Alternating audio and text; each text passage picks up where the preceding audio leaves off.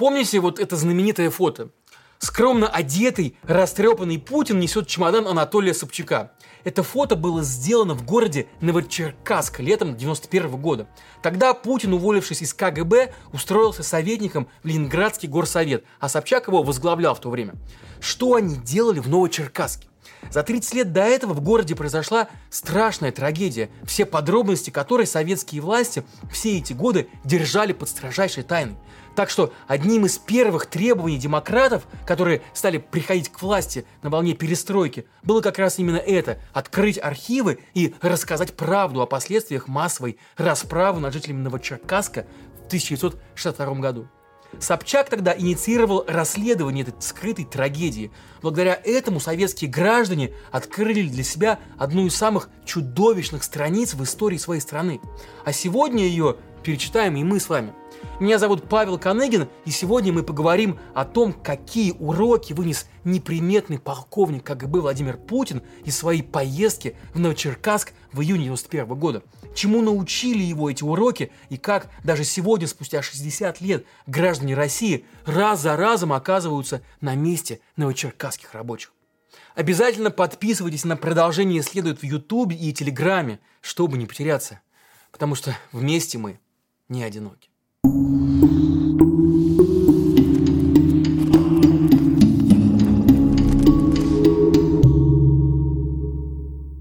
Перенесемся в 1 июня 62 года.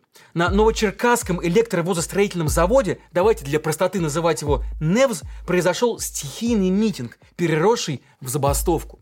Принято считать, что причиной этого стало повышение цен на продовольствие. О нем объявили 31 мая. Подорожало буквально все. Мясо сразу на 30%, масло на 25%. Возмущены были люди по всей стране. Официальная пропаганда, а других источников информации в Союзе не было, объясняла населению, что в повышении цен виноваты США и условный Запад, которые ведут лихорадочную гонку вооружений и вынашивают планы внезапного нападения на СССР и что очень нелегко приходится в этих условиях генеральному секретарю Компартии Никите Сергеевичу Хрущеву. Но у страны, несмотря на происки врага, есть колоссальные успехи. Полным ходом идет освоение целины, Юрий Гагарин вон слетал в космос. Так что надо потерпеть, конечно же. Новочеркасск, как и все маленькие города, жил небогато. Средняя зарплата рабочего по стране составляла 80 рублей. Килограмм сливочного масла стоил 3,5. Мяса в магазинах не было. На рынке оно стоило не менее 5 рублей за килограмм. И советские люди, конечно, очень редко могли себе такое позволить. Многие горожане выживали за счет связи с деревней. Родители растили там скот, ну а дети работали в городе, но летом могли приезжать помогать копать картошку и солить огурцы. Но и в деревне жили тоже очень скромно. Например, держать в частном секторе, в частном хозяйстве, то есть более одной коровы, было запрещено. Это считалось стремлением к обогащению. Но так жила вся страна. Но почему бастовать стали именно рабочие Новочеркасска? Дело в том, что там новость о повышении цен совпала с решением руководства Невза увеличить нормы выработки. Как и в случае с поднятием цен, это был вынужденный шаг. Советская экономика не справлялась просто с нагрузкой. Техническое отставание во всех отраслях на выходе давало крайне низкую производительность труда. Повысить ее за счет новых станков и технологий было невозможно. Ну, не было в Союзе ни новых станков, ни технологий. Вот а поднять эффективность в промышленном секторе можно было только одним способом – заставив людей больше работать. И это при том, что и без этого практически все заработанные деньги рабочие тратили на еду. В конечном итоге, после повышения норм выработки и цен на продукты, реальная зарплата рабочих стала в среднем в половину меньше, чем была еще недавно – это значит, что рабочий стал в среднем приносить домой вдвое меньше продуктов и мог позволить себе теперь вдвое меньше услуг. Информация о повышении норм выработки на Невзе вызвала у рабочих гнев. Накануне они поняли, что жизнь стала дороже на треть, а теперь по всему выходило, что конкретно для них ситуация складывается еще хуже. Рабочие начали возмущаться и демонстративно отказываться работать.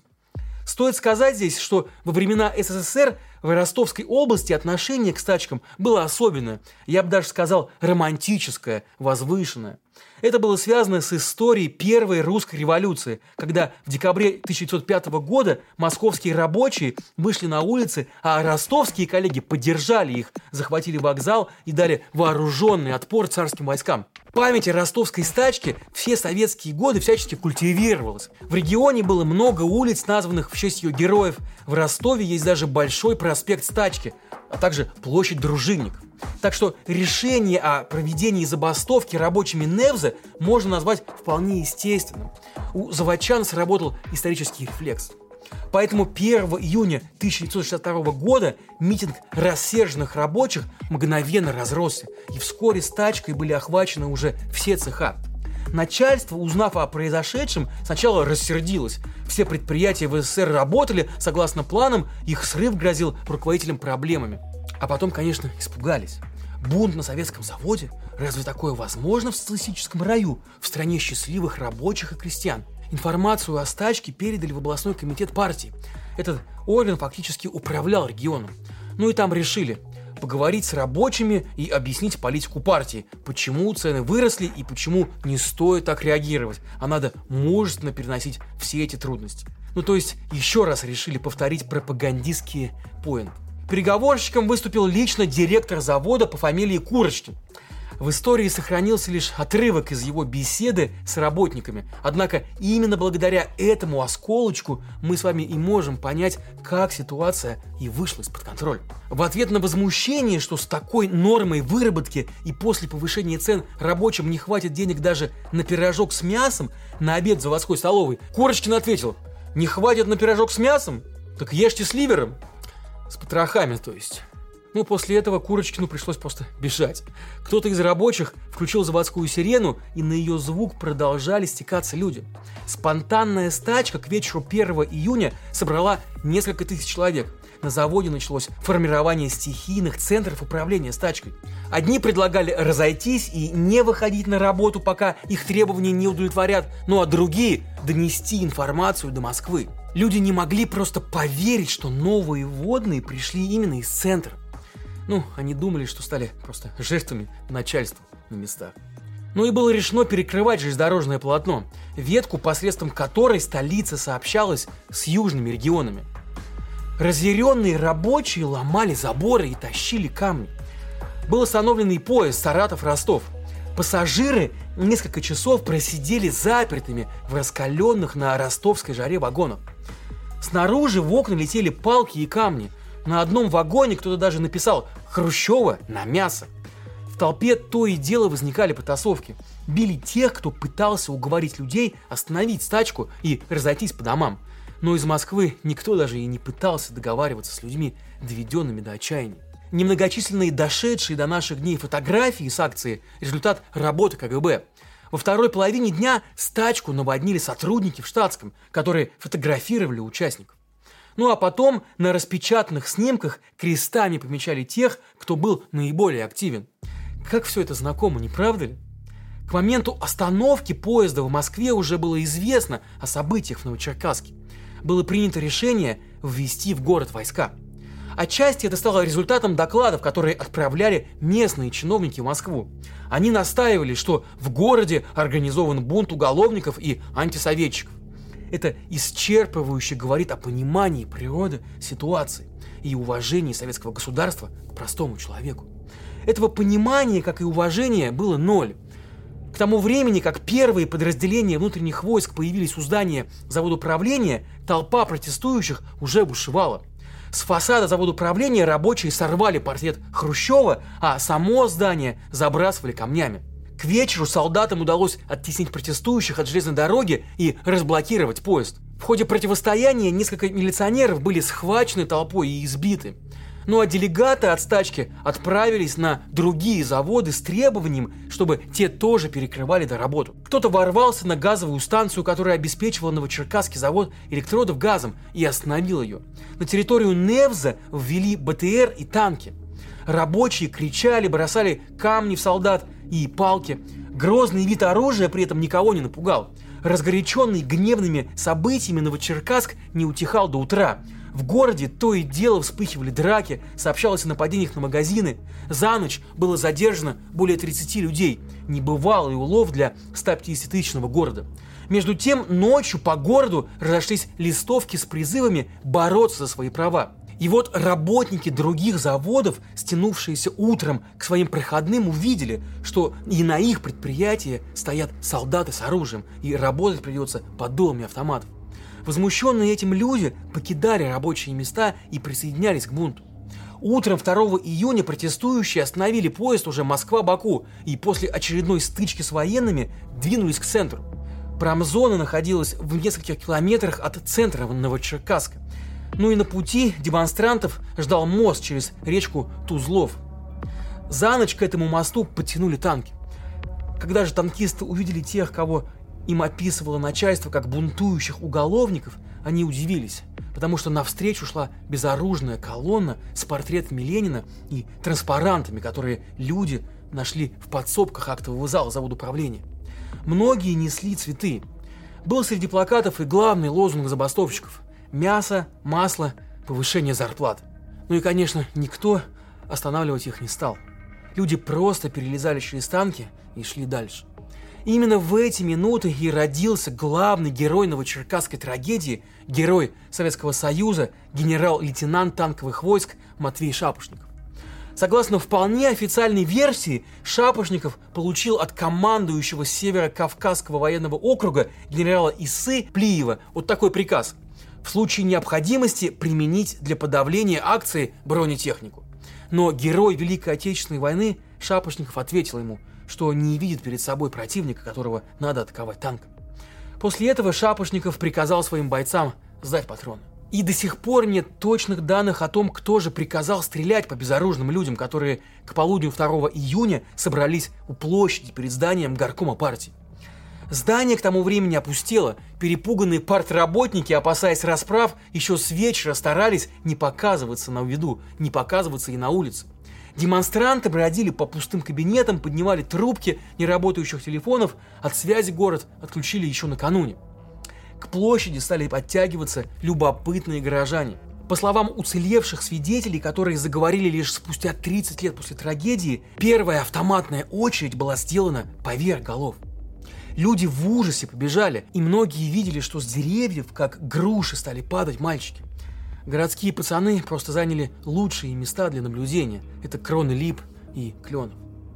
Следующие выстрелы пошли уже по толпе. Мы до сегодняшнего дня так точно и не знаем, сколько же было жертв новочеркасского расстрела. Официальные цифры, которые были обнародованы в конце 80-х годов, гласят, 5 человек были убиты во время штурма местного отдела полиции, 17 человек убиты на площади – и еще двое вечером, когда в городе орудовали сотрудники КГБ и милиции, выискивая раненых участников демонстрации. В больницу с ранениями попали 70 человек. Однако по городу следующие 30 лет ходили слухи о тентованных грузовиках, из кузовов которых текла кровь. Все участники операции по захоронению трупов давали расписку, в которой под страхом смертной казни обещали никогда не рассказывать об увиденном. Копия одной такой расписки из архивов КГБ была передана в музей памяти новочеркасской трагедии, открывшегося уже в Новой России, когда под давлением демократов ФСБ частично рассекретил архивы. В 90-е годы местные активисты разыскали сотрудника полиции, который в тот момент служил и был причастен к процессу захоронения. Так вот, увидев делегацию во главе с прокурором, мужчина вышел им навстречу и сказал такую фразу. «Я ждал вас 28 лет». По его описанию удалось найти два тайных захоронения на кладбищах в разных районах Ростовской области. Из них поисковики извлекли останки 26 человек, и это больше, чем было объявлено официально. Сколько же таких реально захоронений было на самом деле, вероятно, уже никто не узнает и никто не расскажет. Семерых так называемых зачинщиков бунта судили и расстреляли, и больше ста человек получили сроки лишения свободы от 10 до 15 лет. Люди, чьи близкие пропали после событий на площади, не заявляли об этом в милицию, потому что опасались обвинений в причастности к бунту. Матери погибших детей не смогли их похоронить и продолжали молчать от страха. Через допросы прошло огромное количество горожан, и это на годы вперед отбило у новочеркасцев охоту вспоминать о случившемся и анализировать. Отказавшийся стрелять из танков по безоружным людям генерал Матвей Шапошников после событий в Новочеркасске был отправлен в отставку. Его выгнали из партии и даже пытались посадить. Генерал несколько раз писал письма в Москву и пытался донести до руководства СССР, что на самом же деле происходило в Новочеркасске. Полностью реабилитировали генерала лишь в 88-м, а умер Матвей Кузьмич в 94-м. На его могиле на северном кладбище Ростова стоит скромный памятник вот с такой надписью. У каждого есть своя война и свой Новочеркасск, но не каждый выходит из него как шапошников. Наверное, Владимир Путин, следовавший за своим шефом Анатолием Собчаком, узнал все эти подробности еще тогда, в 91-м. И даже наверняка он узнал больше, чем знаем мы с вами – но мог ли будущий глава государства не рефлексировать по поводу случившегося? Навряд ли. Однако, как показывает нам дальнейшая жизнь, выводы этот будущий президент, если и сделал, то совсем не те. После 2008 года из музея Новочеркасской трагедии была изъята часть экспонатов, в основном документы именно из архивов КГБ. Их вновь засекретили. Память о трагедии потихоньку снова стали стирать, как стирают память о многих других современных трагедиях уже путинской России. Где, например, музей, посвященный Бесланской трагедии? Где экспозиция о гибели подлодки Курск? Хм, один только Ельцин-центр с залами, посвященными чеченским бойнам, работает. Да и тот вряд ли долго проживет. Совершенные ошибки всегда можно спрятать. Историю всегда можно переписать. Вот логика, которой руководствуется нынешний президент, прикрывая преступления своих коллег из советского КГБ. Но жизнь нас учит другому. Она нас учит тому, что правда всегда хочет быть узнанной, сколько бы лет ее не прятали. Знание, а не забвение помогает нам избегать ошибок в будущем. Так что узнавайте правду. Интересуйтесь тем, как все было на самом деле в поворотные моменты истории нашей страны. Знайте и рассказывайте своим близким и своим детям. И тогда для нашей с вами страны продолжение следует.